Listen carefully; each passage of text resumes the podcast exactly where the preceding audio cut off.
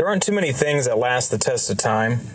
Financial hardships or a change in what is considered progress can cause things to evolve over time. And bridges are no exception. Yes, actual bridges. I'm not speaking metaphorically. Though they do last decade upon decade, even they need to be replaced. Can you guess what I'm going to talk about today? Well, hold that thought and let me bridge today's topic with some background about bridges in our area. Big ideas and considerable development of Northwest Florida began about the 1920s. Banks, railroads, homes, land was being cleared and people were beginning to seek their fortunes in the lumber, turpentine, and yes, even a dye mine in major port city in Shalimar. Make sure you check out our episode on Shalimar for that one. Anyway, the need for roads was essential. In the 1930s, the state saw the need to connect Northwest Florida to South Florida on a highway system that would require a fair amount of bridges. The Gulf Coast Highway System, aka the Florida Loop, would go from Pensacola to Tampa. According to news articles, in 1931, funds began being allocated to build bridges to make this idea come true. Yes, folks, we are talking about the Brooks Bridge. We've had two Brooks bridges since the 1930s, and we're about to see a third. You can already see buildings and signs being removed to make way for the new one. The construction of the new one, as you may know, is being overseen by the Florida Department of Transportation. I thought it was time to take a look back and to look forward to explore the history of the John Thomas Brooks Bridge. I plan to give you folks a delightful history of our current and past bridges, including some nuggets of history you probably didn't know, including how in 1933 locals decided to put $1.67 in the bank to accrue interest for a 100 year celebration to be held in 2033 to commemorate the building of the first bridge. You may be saying, Nick, 2033? Sorry. Before I slip into the future, we're going to need to flashback. Welcome to Flashback, a podcast by the Okaloosa County Public Information Office. Get ready to dust the nostalgia off your sleeve as we talk with Okaloosa citizens who share with us how things used to be. I'm your host, Nick Tomachek. It's time to step into your imaginary DeLorean, tap your flux capacitor, and flash back. We take for granted the fact that we can drive from Fort Walton Beach to Destin without taking a boat, but by boat was how it was done before the 1930s. If you lived here, you were most likely a farmer or in the lumber industry. If you needed to get to the beach, you didn't necessarily do it to have a fun beach day, and you certainly didn't spend the night or build housing on the beach. You used your boat for functional survival uses, hunting and agricultural purposes. I reached out to a great granddaughter of John T. Brooks, Kay Saxon Brooks. She recalls stories she was told of the day before the bridges. Here's Kay. When I hear folks talk about what it was like, what it looked like here, phenomenal. And I, I mean, I came, I was born in the 50s, so I can't imagine what Daddy, who was born here, was raised and saw. I would ask him on a regular basis. He said, Kay, the mullet were so thick, and you could see them so far, it was like you could walk on the water on the backs of the mullet. wow. I know. I mean, just the things he would talk about. Yeah. the hunting out on what, was then called the Eglin Reservation. Because when John Thomas was here, that was even before the formation of the um, National Forest. That's right. Plus, I Daddy didn't see it, but in the articles that I've read, and this has really struck me. In the old pictures that you see of this over at Fort Walton, it's naked. There's no trees to speak of. But when you stop and think about it, they uh, I'm going to use the word mine. They cut down all all growth. That's what they were doing.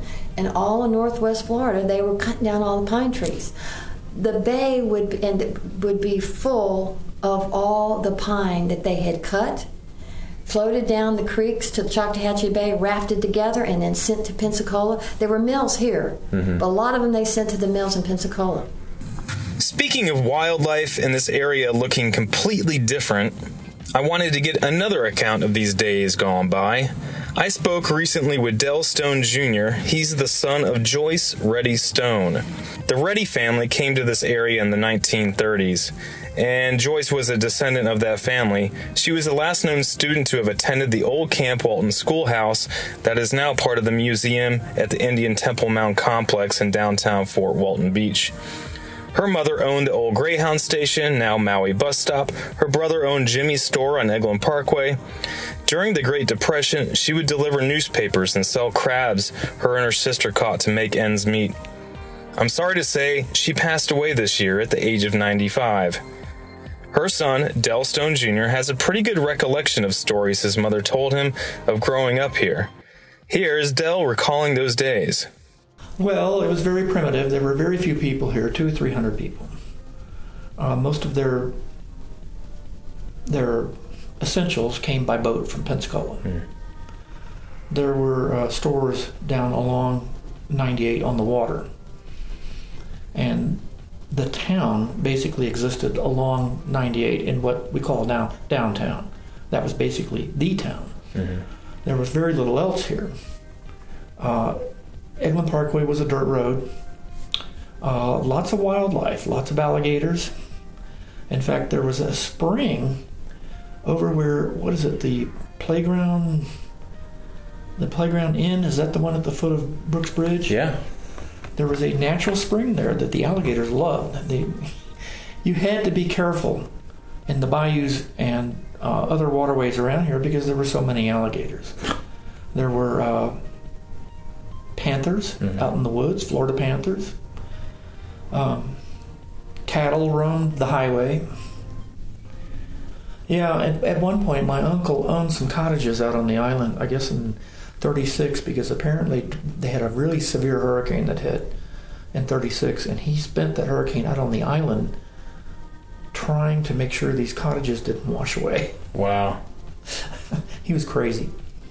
Uh, one thing mom told me about back then that I thought was humorous is you know how we prize shrimp as a delicacy? They considered shrimp to be trash and they wouldn't eat it. Wow. Can you believe that? Did she ever eat shrimp later in life? Oh, heck yeah. It was her favorite Oh, meal.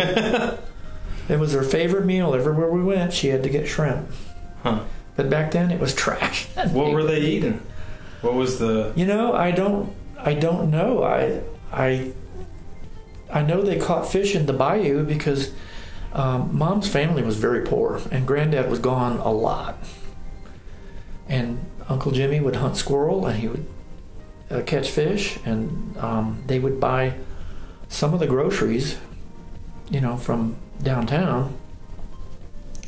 And grandmom would make their clothes. Grandmom would sell cakes and pies to the hotel down there. She worked at the hotel. I think she was a maid. And she would sell cakes and pies to them to make extra money and take that money and buy fabric and make, you know, the kids' clothes out of that. It was a different world than it is now, and there was nobody here. Yeah. There was nobody here. They lived in a house in Cinco Bayou. You know that there's a park at the end of Kid Street in Cinco Bayou, right there where City Hall is. Mm-hmm. Across the bayou from that park, there was an abandoned house out there, like an old southern mansion, and they they moved into that, and they lived there. The kitchen was like a separate building, hmm. and it had a greenhouse that hurricane that hit in 36, they had a cow and they put the cow in the greenhouse. And apparently there were hailstones falling at one Yeah. point. It was breaking the greenhouse glass. So they took the cow into the house and they couldn't leave it downstairs. so they took the cow up the stairs and put it in a bedroom upstairs. I'm hearing these stories and I'm thinking, Jesus, I can't believe we're talking about putting a cow in an upstairs bedroom. I mean, how many times do you hear about people doing that and you're No. Oh, they didn't even know it was a hurricane. Yeah. They just thought it was a bad storm that wouldn't go away. it's like, boy, this storm sure is long. because they didn't have radio or anything. They had nothing. Oh man. They didn't even have radio. Wow, it's definitely a different time. In the early 1930s, three bridges were built about the same time the Shalimar Bridge, Cinco Bayou Bridge, and Brooks Bridge. Shalimar and Cinco bridges were wooden bridges. They originally planned to only have one bridge going from Shalimar into Fort Walton, but as they surveyed the bottom of the bayous, they promptly discovered it wasn't suitable for driving pilings for a stable bridge, so they that's why they have the, both the Cinco and the Shalimar bridges. As the first Brooks Bridge had begun being constructed, they held a celebration for the first piling of the bridge. In that celebration, they invited everyone essentially west of the Apalachicola River to set off the official beginning of construction. Here's how a newspaper article described that event.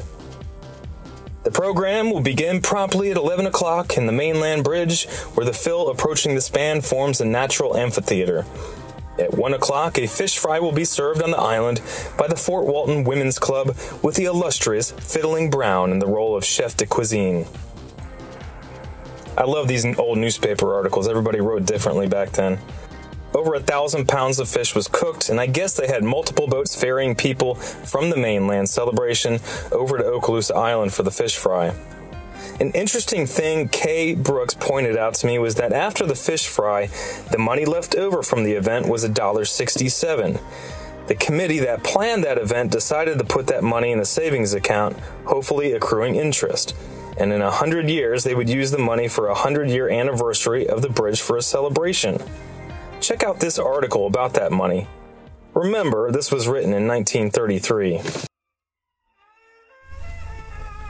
Now, unless the decades that slip by in the next century also bring a radical change in the handling of saving accounts of banks, the citizens of Fort Walton in the year 2033 will have a neat sum, about $120, with which to stage a fish fry, chowder feed, or oyster roast, or whatever is appropriate in that day and time for celebrations. Several days ago, citizens of Fort Walton sent Sam Ellis, editor of the news journal The Dollar 67. He was chairman of the committee to raise funds for the big affair, so they decided he was the one to receive any surplus. Ellis, however, didn't relish the idea of dividing the $1.67 among the several persons and firms who contributed. It was too small an amount, so he added 33 cents to it, and as a result, $2 is the nucleus of the 2033 Fort Walton Bridge Centennial Celebration Fund. The News Journal editor has decided to put the $2 first in the Citizens and People's Bank of Pensacola to the credit of the rector of St. Mary's Catholic Church at Fort Walton or his successors. Thus, if Father A. Bain, who has been a conspicuous figure about Fort Walton for some years, isn't there at the end of the 10 years, his successor will make the transaction, and so on through the century. Now, there's no telling just what will constitute a lively celebration for folks a hundred years hence. Judging from the rapid advent of inventions and customs during the past century, even the $120 might not be enough to entertain one person. Then it might be enough to buy the whole town of Fort Walton at the time. Who knows? Maybe the $120 would be sufficient to induce some of the young heroes of the day to race to Mars in a gondola equipped rocket and back in the same day. And again, it might be enough to stage a bathing beauty contest, provide small enough fig leaves could be purchased to go around, assuming, of course, that folks will still be wearing something on the beaches in those days. The fund might be used to buy a statue for the top of the thousand story skyscraper, which might constitute one of the hotels at Fort Walton in 2033, commemorating the Pryors, Brooks, Beals, Staffs, and others instrumental in securing the bridge and road development work in Fort Walton. You cannot tell what's liable to be the trend of mind 100 years away. It is all within the scope of reason that the centennial celebration might not be staged at Fort Walton at all. Speakers might eulogize the occasion from their studios, while celebrants would turn a switch and have a picture thrown on a screen in their own homes, revealing his words audibly. People may live in penthouses so far on the clouds then that they wouldn't care to come down just to celebrate something that was done 100 years before. Anyhow, when the start of the bridge took place, a lot of folks enjoyed good old Gulf fish, potato salad, muffins, coffee, and speeches suggestive of the day, and it'll be up to the residents of Fort Walton 100 years from now to decide how they best commemorate the anniversary with $120 left them by the founders. It all depends on what a couple of dollars can do. Now, that article was written in 1933 by R.I. Ship. Kay was the one who sent me that article, and there is one obvious question that remains when it comes to that money from 1933. And uh, so, where's that money now, Kay? I don't know. I'm hoping there's somebody looking for it. Okay. I put somebody on the trail. All right. Here's Kay. They had, I think, over a thousand people there, and all these dignitaries from not just Tallahassee, but all over the state to come and attend this fish fry. And they- they were so excited about it, but they knew that this was going to bring uh, new things to the area. They took them fishing. They took them. Uh, they fished up in the lakes. It was they they took them hunting. Mm. This is kind of the beginning for our area of tourism. Yeah. Absolutely, it really was. That's certainly an interesting bit about the Brooks Bridge that I didn't know before this episode was recorded. Now, that first bridge was a swinging bridge, and I'm not personally aware of any such bridges that are still built like that. So here's a description from Dell taken from his personal accounts and from stories from his family. Okay, the swing bridge. Try to picture this in your mind. The part that swung, it was like a bridge that just stopped on either side, and then there was a middle part that would swing out like 90 degrees. And that way the boats could cross under the bridge if they had a tall mast. So the bridge would rotate in the middle, and there was a shack up higher. But there was a guy who sat up in that I call it a shack. It was just an enclosure up there, a little like this room, mm-hmm. watching for boats coming. And then he'd swing the, you know, the, the, the little safety guardrails would come down, like on a railroad track, a railroad crossing. And those would come down, and the traffic would stop so that they didn't drive off into the water. And he would, you know, rotate the bridge so that the boats could come through. And apparently, one of those bridge tenders was my mother's uncle, Uncle George. We call him Uncle George, but he was like our grand Uncle George. And sometimes Granddad, my granddad, and Uncle George would go up into that shack and take a supply of adult beverages with them. but uh, yeah, in fact, um, I've seen pictures of the old Billy Bowlegs parades that would cross that bridge and go out to the island. Yeah. And that's just because the rest of the town, there wasn't much to it. The main part of town was there along 98. Here's Kay. You didn't have air conditioning back then, but you know you didn't really suffer because you didn't you didn't know what you were missing. When they, the barges would come through, I'm sure you've heard this from other people, and they wanted the, the bridge to be opened. It was three long toots, 24 7. So if they were going by in the middle of the night, you could be waked up by hearing them. I love that sound. I mean, it was just part of my childhood because the windows were always open. Yeah. You could hear it, and you kind of miss that. That bridge eventually outlived its usefulness as traffic began to increase. Two lanes to get to the beach weren't enough to handle the traffic, so a new bridge was constructed in 1966. This is the current bridge. And in talking with Dell and Kay, this thing was a wondrous thing to behold in those days. Here's Dell. I, I couldn't believe it. It was a marvel. A marvel. It was. It was. It was amazing because um, it was so big and it was just so solid. Here's Kay. At what point was the Brooks Bridge named the Brooks Bridge? Do we know?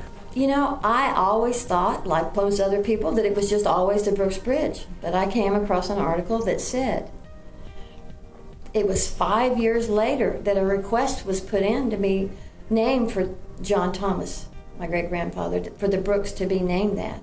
And it passed. So, five years after the construction, it got the name of John. Do you recall the construction of that bridge? Absolutely. What was Sure what was that like? Big.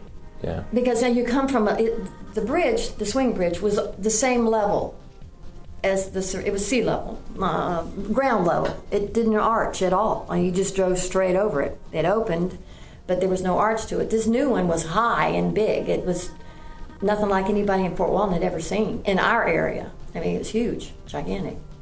So it, it impressed me. Yeah. It was big. Because they built it, they left the swing bridge open while they built, built the new one. So for the entire process, you kind of got to see it up and close and when you would go back and forth to Destin or over to the island. And I surfed at that time, so I was going back and forth to the island on a regular basis. When that bridge was finished, they decided to keep the name John T. Brooks Bridge. Um, and I found an article that says you were there. Yeah, I was. You were there at the dedication of the new and now current bridge. Can you talk a little bit about what it was like there, how old you were, and what that I think I experience was about like? 14. Okay. I just started to learn, learn to surf. I was still, I think I was at Pryor, and I had to get called out of school to go overhead, and I was embarrassed to tears. I didn't really want to go, but I went because, you know, at 14, that's, that just doesn't mean that much to you. But I went. So we all sit up there on the with the, all the kids, and they did the dedication. I can't believe it's we're fixing to have another one. You'd have thought the bridge would have lasted a little longer than that. A lot of times we move through town without thinking of why things are named the way they are. It's that way with roads and with bridges. We know the Brooks Bridge. We need it to get to where we need to go. But why is it named for John Thomas Brooks? Who was Mr. Brooks? Here's Kay again. He came here after the Civil War, John Thomas Brooks. The, the earliest factual thing that we found on him was an old map, 1871, I think it was, that actually shows where a Brooks homestead was.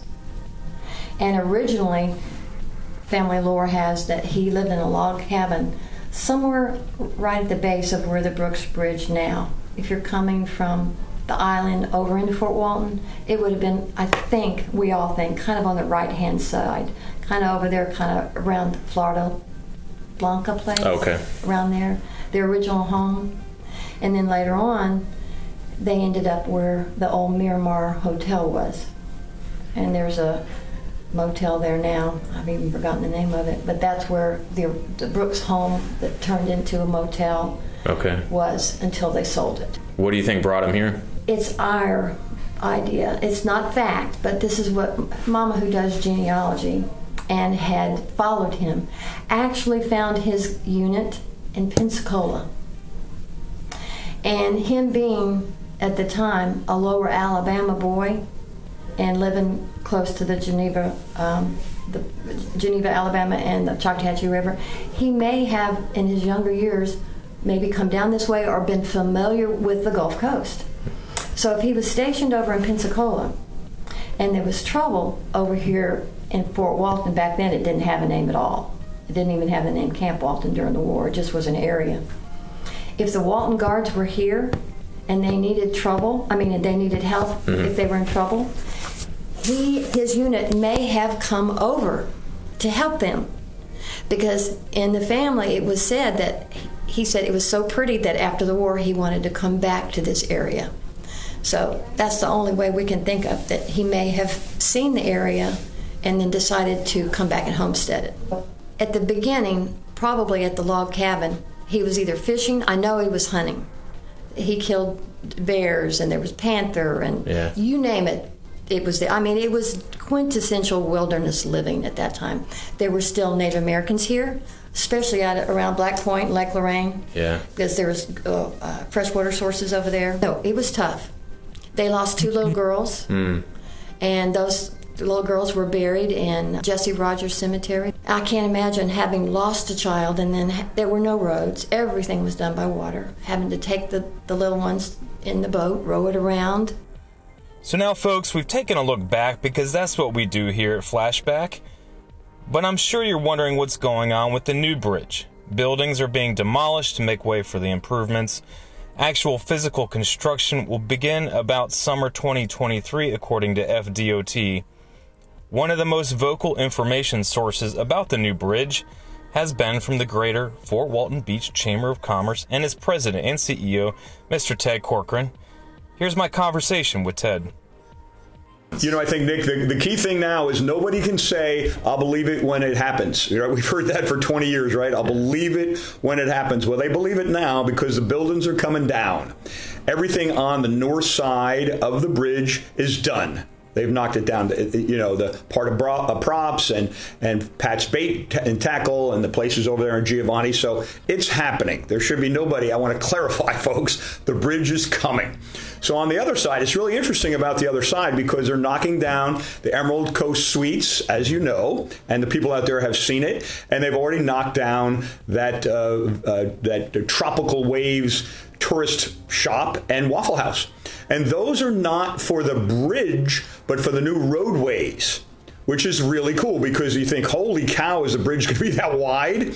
The tropical waves and the Waffle House, that'll be where the exit is coming off the bridge, which is game changing, as we all know. Right now, when you're on Santa Rosa Boulevard and you want to go over the bridge, you come to that light, you wait in line, you take a left, and over the bridge you go, or you take a right and you go to Destin. Right? We all know that. We've done it for years. So now you won't have that opportunity. You'll go underneath the bridge. It is. That is a monstrous game changer because every single person that's going west, going back to Louisiana, going back to Texas, etc., has to absolutely has to go into that community, which means all of those vacant buildings are going to be resurrected, and it's going to be a unbelievable. Um, an unbelievable retail strolling restaurant area there, like it was in the 1970s. So this is an FDOT project. Correct. Yes. Why is the chamber? Why are you so interested in keeping people informed about this project? Well, Highway 98 it influences everything in Destin. It influences everything in the Fort Walton Beach area. Uh, and it influences everything in Shalimar, Mary Esther, et cetera. It's our one through fare. So in this case, um, FDOT is hard to get word out on. You know, they're kind of a government agency. They're good, but they're a government agency, as we all know, and maybe not give the information as simple as we can. I'm kind of a simpleton information guy. So this is a game changer for Okaloosa Island. You come over the top of the bridge, you bear the right, as we mentioned. Shantytown or the north side of Santa Rosa Boulevard will be accessible by bikes and and um, uh, golf carts. So people who are down at the El Matador, which is at the end of Santa Rosa Boulevard, will be able to travel safely up Santa Rosa Boulevard, go the equivalent route of going underneath the bridge right now past high tide, and get to the north side of the bridge without having to transfer. So cars will be minimalized. I truly think that cars will be minimalized because folks like the Tomasek family and all the others who are vacationing down there are going to say, heck, I'm not driving. Yeah. I'm going to get on a bike because every condo will have bikes and they may even have the residents will have the golf carts. It's a game changer for Okaloosa Island in so many ways. So when you're talking about golf carts, you're talking about the multi-use path. That's also Correct. Where that's the part we have. That is the that is the actual the actual county project that is working in conjunction with FDOT um, and to have a, a multi-use path on Santa Rosa Island, which uh, again is another game changer. It is. I uh, I exercise down there, and it could be pretty treacherous at sometimes uh, with some of those cars and people texting and driving. Agreed. I'm And- jogging on the side of the road. So And if you've never met Nick, my friends, you can see he's exercised. He's a stud, absolute stud. So keep that in mind. Ah, but yes, let's let's talk about the different things that are happening. We have the bridge. We have what will be the revitalization of the north side of Santa Rosa Boulevard. We have the entire renovation of Santa Rosa Boulevard going all the way to the El Matador. That, as Nick has indicated and has talked about in the past, you'll now have a monstrous pedestrian walkway, a bike path, a a uh, golf cart path, all allowing people not to be afraid, as you've mentioned, Nick, about being on Santa Rosa Boulevard and the bike path on Highway 98, the bridge to bridge. All of these, Yeah. folks, are happening simultaneously. All should be done in some capacity of the next five years, and it is it's incredible. It's absolutely incredible. We've waited a long time for it in our community. Your child, who is now how old? It's ten. 10 years old, right? Your child, Nick's child, his wonderful son, when he is taking his first drive as a 16 year old, or when he's graduating high school, is when this project will be done, all of them together. Does take time. But when it is done, it is amazing. So yeah, we have we have five, six, seven years of shuttling and, and this and that and that. But when it's done, it is going to revolutionize Okaloosa Island and downtown Fort Walton Beach for action is happening now because the current city council, county commission, and all of those who are in leadership for the last four to six years have expedited that process and said, let's make it happen. You, t- you brought up traffic, so people are always worried about oh these all these projects going to stop traffic, and you know that may be the case, but I'm t- I'm told, and I don't know if you've been told the same thing. All four lanes of Brooks Bridge will be open during construction. Absolutely, the, re- the existing bridge remains open. Yeah. It's they're building the new bridge to the north side of the, the, the uh, to the bridge. That's why Props, if you Props is that great beer company, the official Fort Walton Beach Chamber beer is Props. But that's why they had to cut part of props off and why they had to take Pat's bait and tackle away is because the bridge is going to be built on the north side. I think it's going to start on the Okaloosa Island down there by that tattoo parlor or something in that area there and start working their way into downtown, but I don't know that for certain. So, therefore, in theory, there should be absolutely no uh, distractions on the bridge or leading in or coming off the bridge until that part of the span of the new bridge is completely done. We absolutely need to do something. We need to celebrate that this is changing for Walton Beach. We have to celebrate that our uh, uh, political leaders and, and our county leadership and our citizens are saying, hooray, this is a good thing, not a bad thing. So we'll, we'll work on that. We'll work with FDOT and see what they want to think about. But we absolutely need to celebrate that this is happening. As the guy in charge of the Fort Walton Beach Chamber, you asked earlier, why are we involved? Because somebody has to be able to spread the word of this, of how wonderful it is and what's happening. And we appreciate this opportunity today. Along with his enthusiasm for the Brooks Bridge and changes on Okaloosa Island, Ted also mentioned to me that the Around the Mound concept is also moving forward. We will likely be talking about that more in the future. And Ted will do what Ted does very well, I think in delivering his message about the bridge in the future. But you can also follow along with some FDOT resources. April Sarver is the Public Information Officer for Okaloosa County, and she has been in recent communication with FDOT. You've, you've talked with uh, Ian Satter, who's the Public Information Officer for FDOT. What do we know about the bridge as of today? Today is, is the end of September. Yes. Um, I have just spoken with FDOT today, and the latest update is that yes, we see a lot of buildings that have come down. In our eyes, it looks like construction has already begun. However, the demo phase isn't quite considered the construction phase. So you according will, to FDOT. According to FDOT, it's very visible to us. However, there's a lot that goes into the construction, obviously, of a new bridge. So there will be a public uh, public workshop that'll take place just prior to construction, which they're now expecting to begin in summer of 2023. Okay, all right. You can find updates now. You can find them at nwflroads.com. That's the FDOT's website for all projects. You'll find the Brooks Bridge project under a tab that says future projects. And again, that's because the construction of the bridge hasn't actually begun yet. So, nwflroads.com. And and there, there's some information on how to get more specific contact info for Ian and his team and, and, and all of that. Yeah, you'll find the uh, the point of contact for that project in particular, their public information office. You'll find status updates. They'll begin to update that as we get closer to that construction phase that begins. You know, it, we'll see a little bit of a lull between now and and summer. Uh, we've seen the buildings come down. I'm not sure what else we're going to see until the actual construction phase begins in the summertime. Awesome, awesome. and it's the bridge is coming. Um, it's just you know, it, things like this take time. So yes, yeah, I, I, would imagine there's a lot that goes into building a bridge. You got to make sure it's safe. Yes, and, and it's a several year project, so we want them to do this right. Absolutely. Okay. Thanks, April. Uh huh. From 1966 to today, Brooks Bridge has seen its fair share of traffic but traffic's boring and a frustrating topic to talk about. The bridge has seen other activity in some recent years and can each probably have their own episode of flashback. I can recall at least two times that the bridge has been hit by passing barges. In 2013, a barge with a crane extended in the air cracked the side of the bridge, busting a water main to the island. Due to some great work by FDOT and the county's crack crew at the Water and Sewer Department, they were able to repair the line and have since relocated underneath the Santa Rosa Sound. And another barge hit the bridge in 2019, closing all traffic for the night. In both instances, motorists were diverted to the Mid Bay Bridge and traffic remained at a standstill for hours. And we can't forget the ice storm of 2014, which closed a number of bridges in the area, including the Brooks Bridge.